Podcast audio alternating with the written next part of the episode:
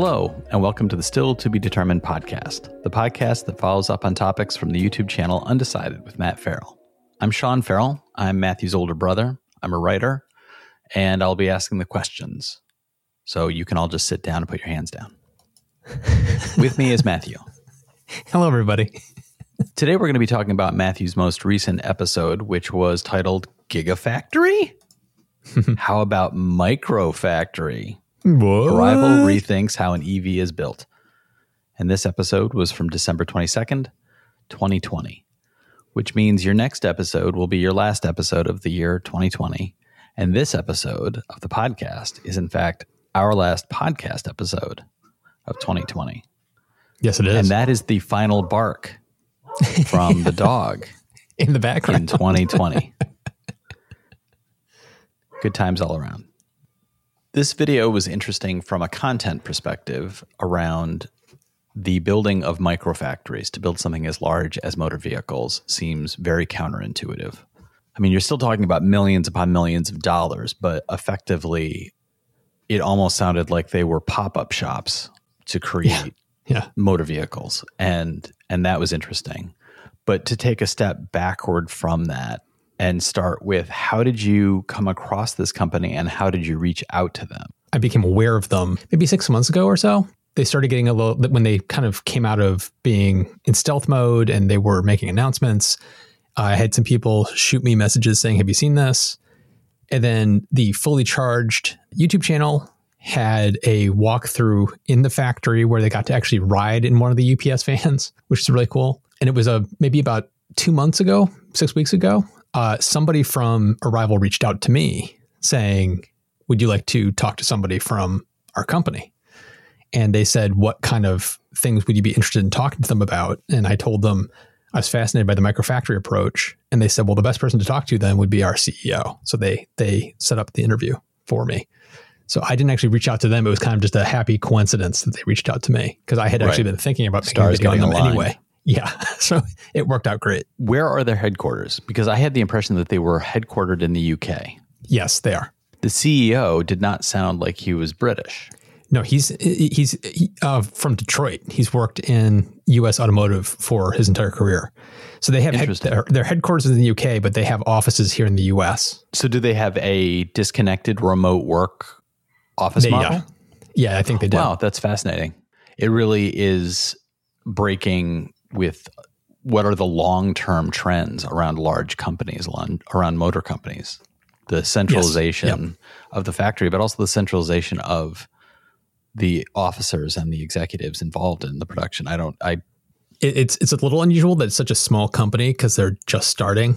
That they're Hmm. already split. That they have multiple offices already, but it's an unusual little company in the first place. So it's it doesn't surprise me too much. They talked briefly about the material that the cars are made out of. It's the color it is all the way down. And Mhm. they talked about, you know, a lack of need for paint and the the look of the material is really to me it it, it looked very futuristic. It was Yeah. a very dynamic looking thing to say, well, it's not quite shiny like a new car typically that we're accustomed to looks, but it doesn't look dull. It has a kind of depth to the color that is that is interesting. Well, they can actually make that any way they want. They they can make it like piano black shine if they wanted to. So they can yeah, they can adjust how it ends up looking cuz it's basically like a plastic composite. They wouldn't give extreme details on it. It was just it's a proprietary composite, which means Yeah. there's certain aspects of it they don't want to talk about. But I believe it's kind of like it's probably got some carbon fiber in there, plastics and things like that. So it's they can make it look like anything they want to. And there was a reference to the older model of stamping out the parts is not what they're doing. No. Is it close to a 3D printing? Uh, no, it, it there there are molds that they're probably using to do this. This is another one of those things that they were being very vague when I was asking some detailed questions about this. Mhm. But from what I understand, it's it's more like it's molding than it is 3D printing. So at one point you referred to they can actually recycle the components of the vehicle. Mhm. I thought it was really cool. The the material actually being chopped up, Yeah, being chopped up, and then you said in the video molten, melted down, So perhaps it's something not quite liquid, but maybe clay like that they're actually pressing into shapes. I was just going to say that takes me back to the old Saturday Night Live skit commercial of the Adobe. Do you remember that? No. it was back in the 80s. There was a fake car commercial on SNL, which was the voiceover was, uh, I believe it was Phil Hartman. And the Adobe was the first car to oh, break oh, the $500 point price yes, barrier. I do remember and, this. and it was made out of clay. So yes. as they drove around, if they got into a fender bender, it would show time lapse of 15 minutes, somebody just reshaping the fender back into the right shape. Um, and taking the uh, taking decorative flowers and just shoving them directly into the dashboard and getting into the seat and mushing their butt and back into the seat so it perfectly form fits. Um, so maybe there's something like that going on, and I, I mean that seriously. Maybe there's something where they're making something that isn't necessarily liquid, and then because if they're not stamping it, that means they're not putting it into sheet form and then cutting. Yeah, I'd be curious to know what they're doing that's different. The thing that I don't think came through clearly in my video was individual aspects of their process are not necessarily unique. It's the combination of these things that are unique, mm-hmm. especially in the automotive industry. Um, they even mentioned it in the interview. Um, Mike brought it up where it was they're using aspects of the aerospace industry. So they're not doing welds; they're using mechanical parts and bolts and locking mechanisms adhesives, yeah. and adhesives to glue things together, which is what they do on airplanes. Uh, they it's fast, it's efficient, it's cheap, and it's just as strong. It, like it, it, it hangs together just as well as you'd expect out of a vehicle, but at less cost, and there's less machinery right. needed to build the, the the vehicles out of. So it's it's a great uh, combination of things. And it's Tesla is doing something similar with some of their processes, and the Cybertruck is doing the same exact thing. It's like airplanes are built as exoskeletons. It's like the wings are the fuel tank. It's not that there's fuel tanks inside the wings. The wing itself is the fuel tank. And the Cybertruck is doing something similar where they don't need uh, a skeleton inside a frame inside of the vehicle because the vehicle itself is the frame. So it's they're doing something similar here where it's kind of like they're taking aspects of the way airplanes are made and they're applying it to auto manufacturing.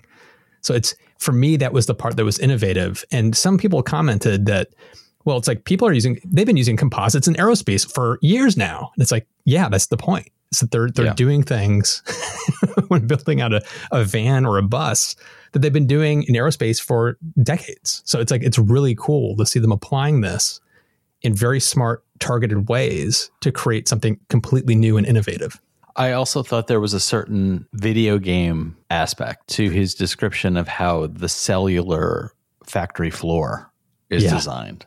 Yeah. And it seemed very much like there are so many video games which are a Clash of Clans like model where you end up with all these little parts of your community in whatever order they happen to be built by you. You can gather them together if you want, or they can be separated and on opposite ends. It doesn't matter. There's no assembly lines, you know, start point, finish point. It's all just as you need it, and you can break things down and move them around.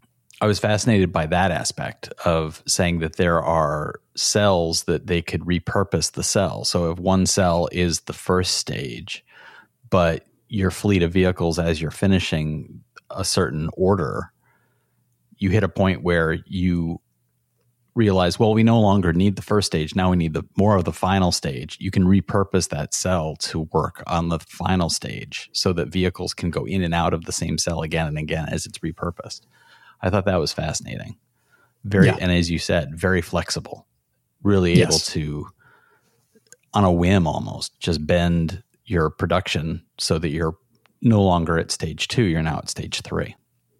And you're never having to take the entire line down to make those changes, which is what was fascinating to me. And I saw a bunch of comments from people about like, that seems like completely inefficient. And this is another, this is, this is completely on me because I didn't bring this up but the scale at which they're working on is very different from a GM or a Ford or even a Tesla, where they're not trying to pump out 500,000 vehicles out of one of these factories because they're building buses, which take a lot yeah. longer to build. They're building vans, which take more time to build. So they're going to be producing far fewer vehicles. It's more of a boutique, bespoke thing that they're doing. So this methodology works completely for what they're trying to do at the scale they're trying to do it. If you were trying to do what Ford is doing every year with how many millions of cars they produce this way, I don't think you would be able to make it efficient because it would probably just buckle under its own pressure. So it's like right. it's it isn't a one size fits all solution here. It's not that the gigafactories are wrong. It's not that the microfactories are wrong. You have to choose the approach that's right for you. Somebody brought up in the comments, I can't remember their, their username, but I love this analogy. He said, I looked up in Chicago for what the CTA, how many buses the CTA has, and it's under 2,000. Mm-hmm. So if you think about a massive city like Chicago, has something like 1,800 right. buses in operation. That's that's a massive metropolitan area with only 1,800 buses and they're going to have a factory that can pump out a thousand buses a year, just right. one. So imagine they build a factory in the Midwest and they could service Chicago and Minneapolis, St. Louis, and, and St. Louis. Yeah. yeah. Right. They're going to have plenty of throughput. They're going to have plenty of, you know, work for years and, not, and they're going to be able to meet the demand.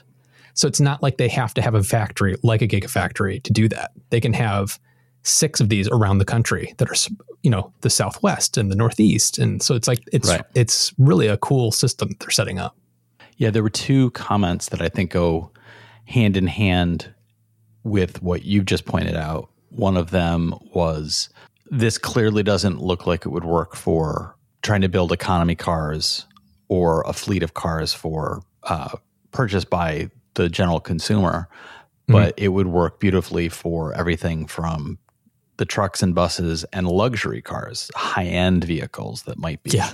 a, a, special type of design, where it would be you're looking at, at producing relatively a handful of them as opposed to a fleet. Right. Um, and especially on a per order basis. This seems like it's a it seems like a model that's set up not to produce and then have to hold inventory it really seems like Correct. it's built around the idea of of somebody has ordered three buses, so now we make three buses. Yes, it's on demand basically. It's not meant right. to load up a warehouse full of buses that they're going to start selling. So I'm curious, do you know what their production time is if you ordered a bus? This is one of those they're playing a lot of things close to the vest. They would they not did not give me a straight answer on some of these things. Right. And I asked those kind of questions and it was we're planning our factory to produce about a thousand buses a year. It was like that was the clearest right. answer I got. so you could do the math and figure out if they're doing a thousand buses a year, divide that by the number of you know weeks, and you could probably get a ballpark idea of oh, it will take you know a month to build right. a bus or something like that. So, but yeah, that's all they were saying to me. That is still, I think, sounds pretty fast to me as somebody yeah. who's not ordering a bus. That yeah. sounds pretty fast. If I was somebody who was ordering a bus, I might be think I might think well, that's too slow. But and you mentioned efficiency. You know, somebody saying it's not efficient. Uh, efficiency is measured in all sorts of ways, and so it's about what your goal is. Not time is not the only efficiency by which you can measure something. Um, cost cost so would, cost is what for me always comes through. The reason I talk about money so much when I talk about solar and renewables is because companies go where they're going to save the most amount of money. Companies are going to go where they can make the biggest profit. The dollar ultimately wins. And so when people say things like it's not efficient, it's like, well, they wouldn't be doing this if it wasn't efficient because they're trying to right. maximize their profits and they know what their business plan is. They know how many of these vehicles they need to produce every year to satisfy a client's needs and what they can do to optimize those costs. And they're clearly doing that, or they wouldn't be trying this. Is right. my first reaction. It's like you gotta you gotta think about the money. And Mike's, I love Mike's description of you have to remember there's inbound logistics and outbound logistics. And the outbound logistics of delivering a bus is not insignificant. So imagine you had a massive factory that was producing vehicles of, for buses that were going to be delivered across the country. you have to deliver how thousands of buses to Chicago from across the country. That's going to be very expensive to do. Where if your factory is like 100 miles from Chicago, your your delivery costs drop dramatically. So it's right. there's efficiencies, there's savings in cost where maybe inside the factory it's not quite as optimized as like a massive Ford plant, but the savings you get from the inbound and outbound logistics of shipping parts back and forth and finished products back and forth makes up for that inefficiency. So you have to look at it as like a organism. What's the total what's the total net profit right. this company is going to be able to make? I also think another measure is waste versus mm-hmm. uh, consumption. Mm-hmm. And for a company that is saying we can repurpose older vehicles, we can break those parts down and reuse those, we can avoid lo- shorter shipping that you just described means shorter fuel use in yep. getting those things around the country. The vehicles that they're producing are EVs themselves. So that is a benefit that is not easily um, rebutted by saying, like, well, Ford could pump out vehicles a lot faster. Yeah, but Ford's vehicles are going to be gas vehicles. Mm-hmm. They're not going to be mm-hmm. these EVs. Um, so there's all sorts of ways of measuring efficiency. And I think that one thing tying this to Tesla that this demonstrates and Tesla demonstrates is as this CEO pointed out, when people talk about a blank page, yeah, they sometimes don't actually see that the page isn't blank. And there's a lot to be learned from that. That throwing out the old model, sometimes even as revolutionary as Tesla has been in so many ways, it still looks like a car company. Yep. Yep. It still looks like a car factory.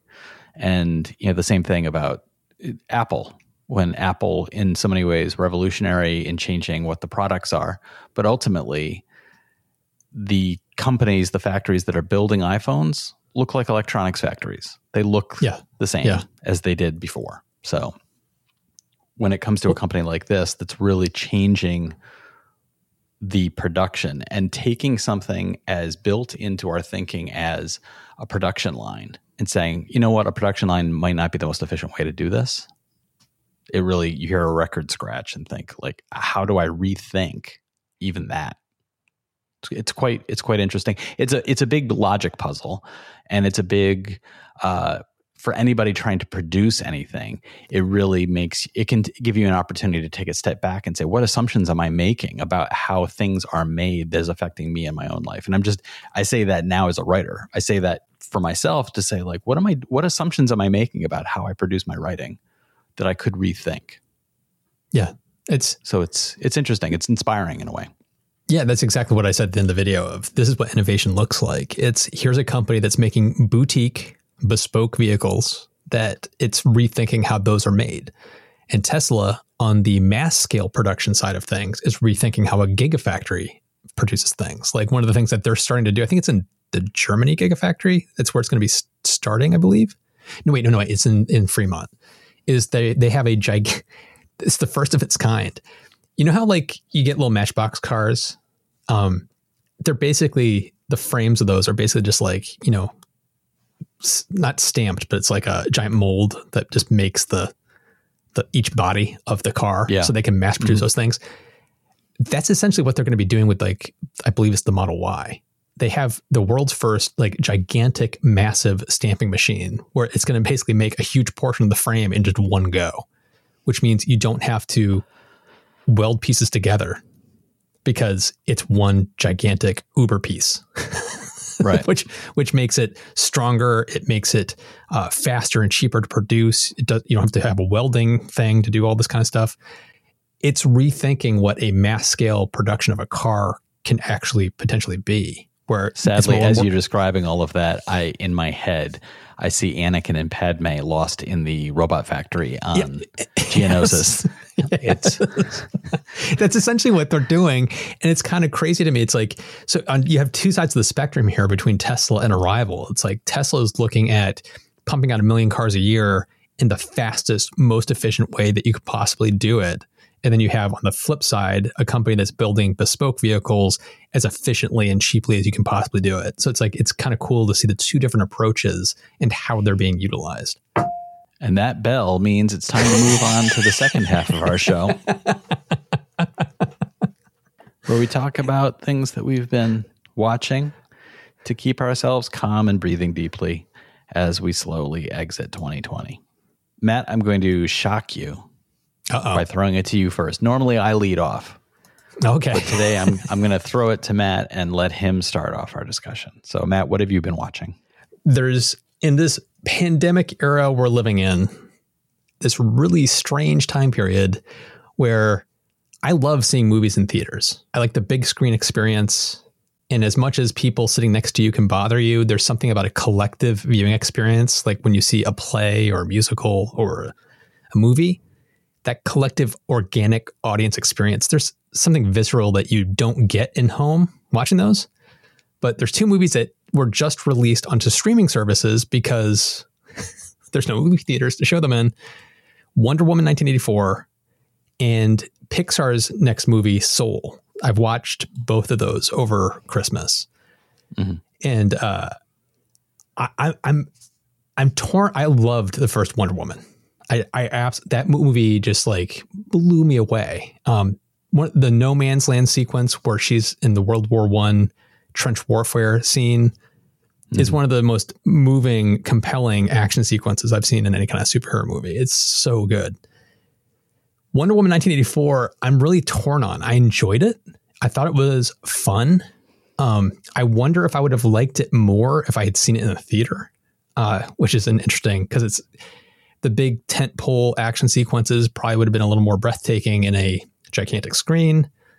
But the storyline to me it fell a little victim to like you remember like how superhero movies whenever they have sequels they have this compel compulsion and i don't know what it is that they just want to cram as much crap in as possible like you had the original batman movie with michael keaton and then you had what was it batman forever and suddenly mm-hmm. they had the penguin and then they had uh, you know michelle pfeiffer in there as catwoman it's like why why are we cramming all these villains in at once because then we can't spend time to get to know them and make a little more of a compelling back and forth between the hero and the villain because you're trying to cram too much stuff in.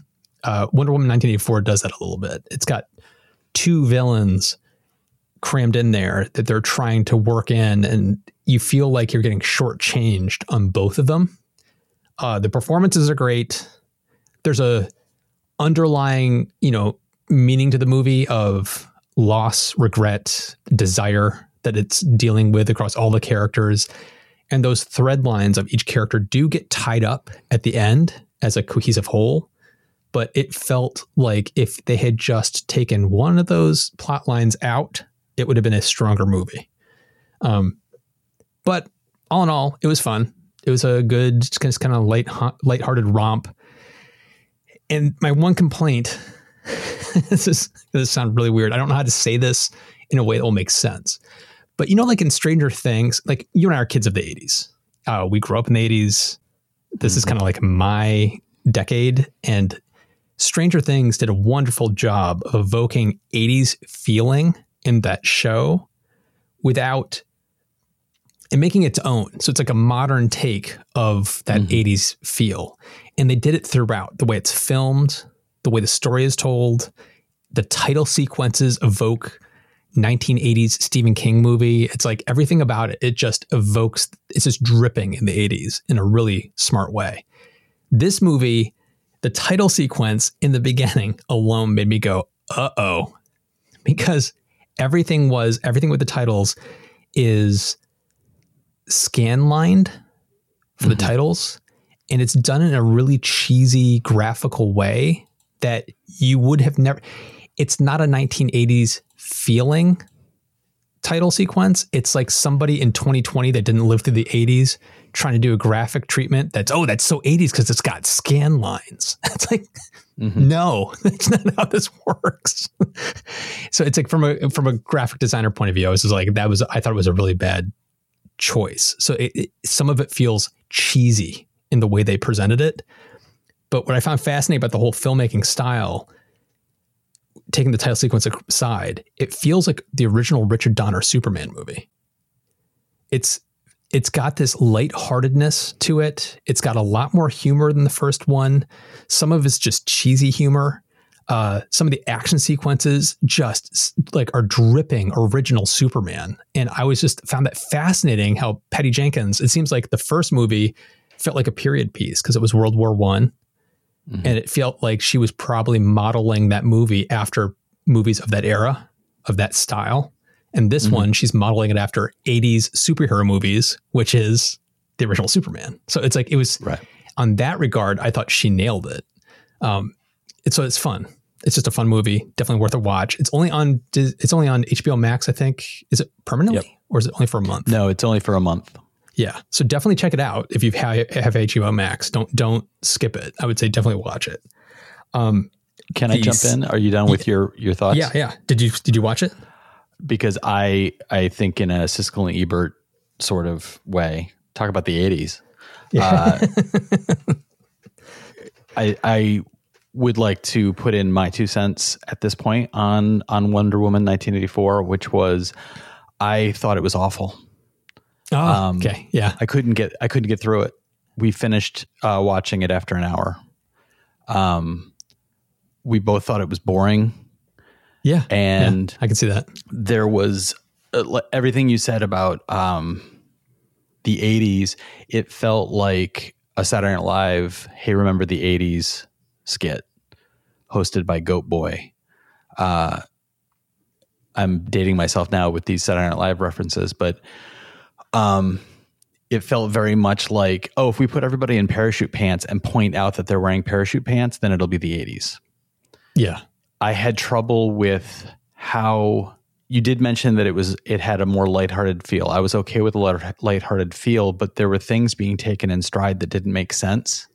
Mm-hmm. Um, for me, one of the biggest issues was that I I don't feel like I'm giving a major point away. But if you don't want to hear spoilers, uh, skip forward by a, about a minute or so. Um, the return of Steve Rogers is effectively in the body of another person. There was n- there was nothing up to the point where we stopped watching it. There was no point where there was any concern about putting this other human in danger. Yep. They were yep. they were using somebody else's body in that way. Yep. yep. And I thought that that was a real weird misstep. They had sex. Yeah, she had it was she had sex with a stranger. Would be rape. Yeah, it would be rape. yeah, uh, there is the stuff that was most interesting to me was the evolution of Minerva.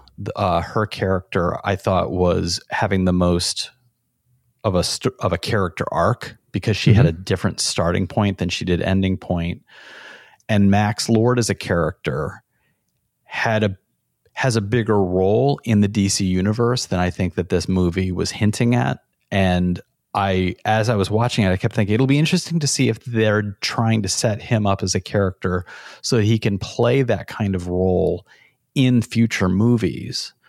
But at a certain point, um, I just didn't have enough to hold on to as far as caring about anything. And I, I actually felt like Gal Gadot was boring like she didn't seem to be doing much on the screen for me that was demonstrating any real connection to what was going on around her. It felt very much like hit your mark, now jump, now punch, now swing.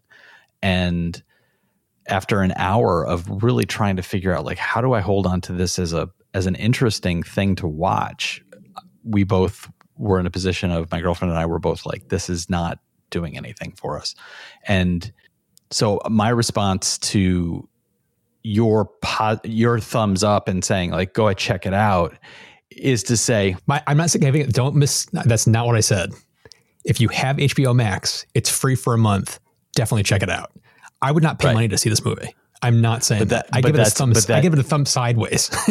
right. My thumb but my my response to that was perhaps this is something that is a demonstration of what you brought up at the very beginning of your comments, which was there may in fact be something about a giant screen that would support this lack of story. That maybe maybe the spectacle of it being huge on a wall is what would save it. As an experience because watching it on a TV was just for me was just not nearly enough. That's kind of what I was I was trying not to be spoilery, but it's like if they had just focused on Minerva, it would have had yeah. way more heart. If they'd focused just on Max Lord, it would have had way more heart.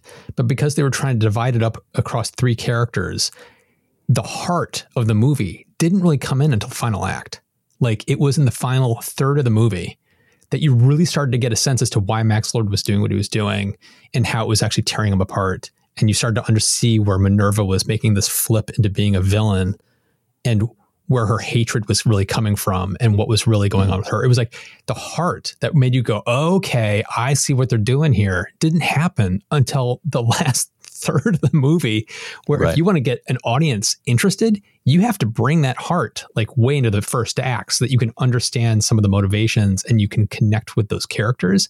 But I didn't connect with Max Lord until near the end of the movie. And I didn't yeah, connect with it's that's that's a and Wonder Woman. She started to have those moments of I started to care about her again, but it was until the end. It was like it was so everything was too thin. It, and I, so I actually lay yeah. that at the feet of of you. You point out uh, you you thought the director did a good job. I actually think she did not do a good job. She was involved not only in directing but also in crafting the story and the screenplay. And, and Geoff Johns Jeff Johns was uh, the other person who was in who's majorly involved yeah. in all of that. And I think that it lays at both of their feet uh, in this sense. There is so much fat at the beginning of the story you mm-hmm. mentioned that the those those story points for caring about their their uh, the villain's evolution and Wonder Woman's evolution doesn't come until the third act. The first act is there is a 10 minute opening sequence showing yep. Diana as a young girl that yep. is absolutely pointless. There is there are scenes showing her walking around Washington D.C. with Steve, which are are pointless. We don't need to see somebody say, "Holy cow, 1984 is crazy." Um, and some of the stuff they had him marveling at, they the, a scene of him going to see the uh, space museum and seeing astronaut suits that doesn't help me understand him as a character or her as a character or anybody as a character. It is supposed to be a humorous moment that but that doesn't have a punchline. There's no there's no funny there. And one of the things that stood out to me as one of the dumbest moments was she took him to the subway and he stood in awe as a subway train came through. This is a man who was alive when trains existed. There's nothing about a train that would be awe inspiring for him. And it just felt like they had lost the thread in knowing how to even start the story, there's a good 30 minutes in the first hour that is unnecessary and feels wasteful. And it's just so I I think that this is a case for me of they did not do a good job of transitioning from a World War One setting where I agree with you. That was was a very compelling historical setting and handled really well and it felt like this movie just didn't know how to get started. It almost felt like people walking around waiting to improv a movie and and it just wasn't working. Yeah yeah I, I wouldn't be as i'm not as harsh on that as you are obviously but it's it's the, i think we're on different we're on the same page as to like where the weaknesses were, but how yeah. bad you thought those weaknesses were is definitely worse than what I thought. Because my takeaway yeah. was it was fine. It was like popcorn entertainment, which is why I think seeing it on a big screen would actually be the better way to see this. But the, when it was all done, my wife said that she liked it. And she used a description that I thought was so perfect. That was the most gentle action film she's ever seen. It was very gentle. There was yeah. the, the, villains. The, no, the villains were not like twisting their mustaches. Villains. Like there really was no bad guy. Everybody is just making bad choices, and they're making choices because of how they got to their place in life and what they're trying, their desires and their dreams of what they want to be. So it's like there was a there was a plot line that was very interesting where it was all shades of gray. It wasn't good versus evil. It was just people making bad choices and them finding their way through that. And that to me was interesting, not executed well, but it was interesting. There was there's something there that could have been a phenomenal movie. They just didn't execute it on as well as they could have. The second thing I wanted to bring up is I saw Pixar's Soul, which was also supposed to come to theaters. And obviously it comes to Disney Plus, and if you have Disney Plus, I would strongly recommend watching it. But this one, much like Wonder Woman, I, I finished watching it last night. I was moved quite a few times, just like a typical Pixar movie where they know how to pull my heartstrings. This movie does it. I got very choked up at times. It's very emotional. It's a very just a wonderful story. It did not feel like a family film to me. Like I don't know if they had released this in theaters, I don't know how it would have done. I think it may have gone over like a lead balloon. I'm really curious to see if they look at this movie as a success because, whoa boy, um, it came across to me as a movie made by filmmakers in a midlife crisis, and they're exploring, uh, they're, exploring they're exploring that aspect of psychology and death and living a life not that you haven't lived and how you can turn that around and what it means to be alive. And it's this very philosophical film that is mm. very heavy at the core. And I'm watching, I'm 15 minutes into the movie, and I'm like, I think a kid watching this would be bored out of their mind. Like the first 15 mm. minutes, I was engaged, but I can't imagine a kid being engaged.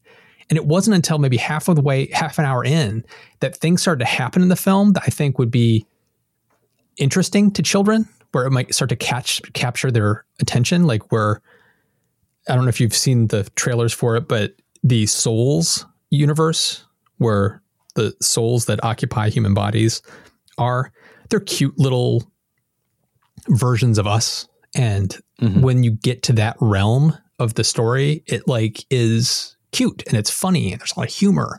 And that's where it starts to feel like okay this is a family film right here but the overarching storyline, it just like I don't know how many kids are going to be engaged by this. As an adult, I was riveted, but as a kid, I don't have kids. And I'm like, I was one of our, our mutual friends, Frank. I was telling him last night, I don't think his son would want to see this movie at all. It's like, it's, mm. I can't imagine him being engaged watching it. And it's a very unusual thing for Pixar to do. It's a very brave choice for them to do. But at the same time, I'm not sure who the intended audience is because it feels like it's people like me, but not a family. And for right. a Pixar film, that's really weird. so I'm not sure right. what they're intending to do. But if you have Disney Plus, it's definitely worth checking out. It's it's it feels like an art house movie to me. It's like it's inc- it's incredible. There's some really interesting like things that they explore in that movie that I re- was very compelled and very moved but I don't know if it'd be for the, for your whole family. Yeah, I'm very interested in seeing that. I haven't watched it yet, but I, as you were talking, I was thinking about older Pixar films, and I'm thinking about the first 20 minutes of WALL-E, which is effectively the greatest Charlie oh, yeah. Chaplin film that Charlie yeah. Chaplin ever made, and the opening of Up, which oh god, hearing children during the beginning of that movie, hearing a child behind me who was probably seven say, of the first 20 minutes, suddenly gasp and say, What happened to her? And hearing her mother have to say, She died, and hear the little girl just burst into tears. Yeah. Um, I think Pixar really does know how to walk a very fine line, and I'm interested to see that film for myself. And and I hear everything you're saying. It's entirely possible that they made a film in the midst of. I mean, it's interesting. Almost as a studio, have they reached midlife crisis stage for a studio, and really trying to figure out like, oh, we do we continue to make children films, or is there a place for adult animation that hasn't existed in this way? And you and you comparing it to an art house film is very interesting because I I would be very interested in art house animation. I didn't think about this, but Pixar's been around for what twenty plus years, and so oh, more, yeah. yeah. the the kids that grew up with those original movies are now adults. Yes, and this story feels like it could be for them, right? And I hadn't thought about it that way. but it, it to me, I struggle to think of kids today being interested in this story. But it's, I think you will like it. I, I yeah, it's it's as a creative, somebody who's worked in creative fields my entire career. You yourself have done the same thing. You're a writer. I think there's going to be a resonance with the storyline that's going to really hit you. It's it's a it's a good movie. Uh, I just wanted really quickly to bring up another holiday film if people are still in the mood to watch something that has to do with Christmas. We went onto a retrospective viewing of a bunch of different Christmas films and one I wanted to point out which was something I saw I saw this movie originally when it came out in 95. I think I probably saw it on VHS in the late 90s for the first time. But uh, for some of our younger listeners, VHS was a videotape transmission system. Uh, it's the movie While You Were Sleeping. And it's just a it's a rom-com that is a rom-com's rom-com. It is it hits all the same points that rom-coms should, but it has such a beautifully dark through line of Sandra Bullock's character accidentally being assumed to be the fiance of a comatose Peter Gallagher. And then her just running with that and effectively stepping into a family that accepts her as one of their own through this assumption that they've all made. And the storyline being her looking at Peter Gallagher's brother, who's played by Bill Pullman, as a growing love interest. So it's full of classic rom com moments. It is a story that centers around the holidays. So Christmas is built into it. And it just, it's one of those films that, especially during this era right now of um, not being able to be with family, the point of this is that she, as a character, has missed family. She doesn't have family. Her parents are both passed away. She was an only child. And so it has a real strong resonance with what a lot of us are going through right now. And I think that it's it's uplifting in that way. That it's it's about getting through hard times and finding better times. Hmm. So I recommend that. And with that, we reach the end of 2020. So I hope our listeners have had as safe and healthy and happy a 2020 as possible. And the next time you hear us, we will be in 2021. I hope everybody has a safe holiday. Uh, the New Year's Eve celebrations will be very different. I'm expecting to watch a televised viewing of the ball literally falling off of the building and crashing onto the Times Square tarmac, which will be completely devoid of people. it's going to be a very different celebration this year, but I hope everybody can manage to have a little champagne or apple juice at home safely. Just get us into 2021. Be safe. And uh, as far as reaching out to us, letting us know what's going on in your lives, let us know if you're making any New Year's res- resolutions. You can find our contact information in the podcast description. Please do subscribe. You know where to do it. Go hunt out your favorite app that allows you to podcast and add us to your podcasting. Please be sure to give us a rating, a review, and share us with your friends. It really does help the podcast. The podcast helps the channel. The channel helps Matthew. And then Matthew helps keep me sane. we'll talk to you next year. Bye bye.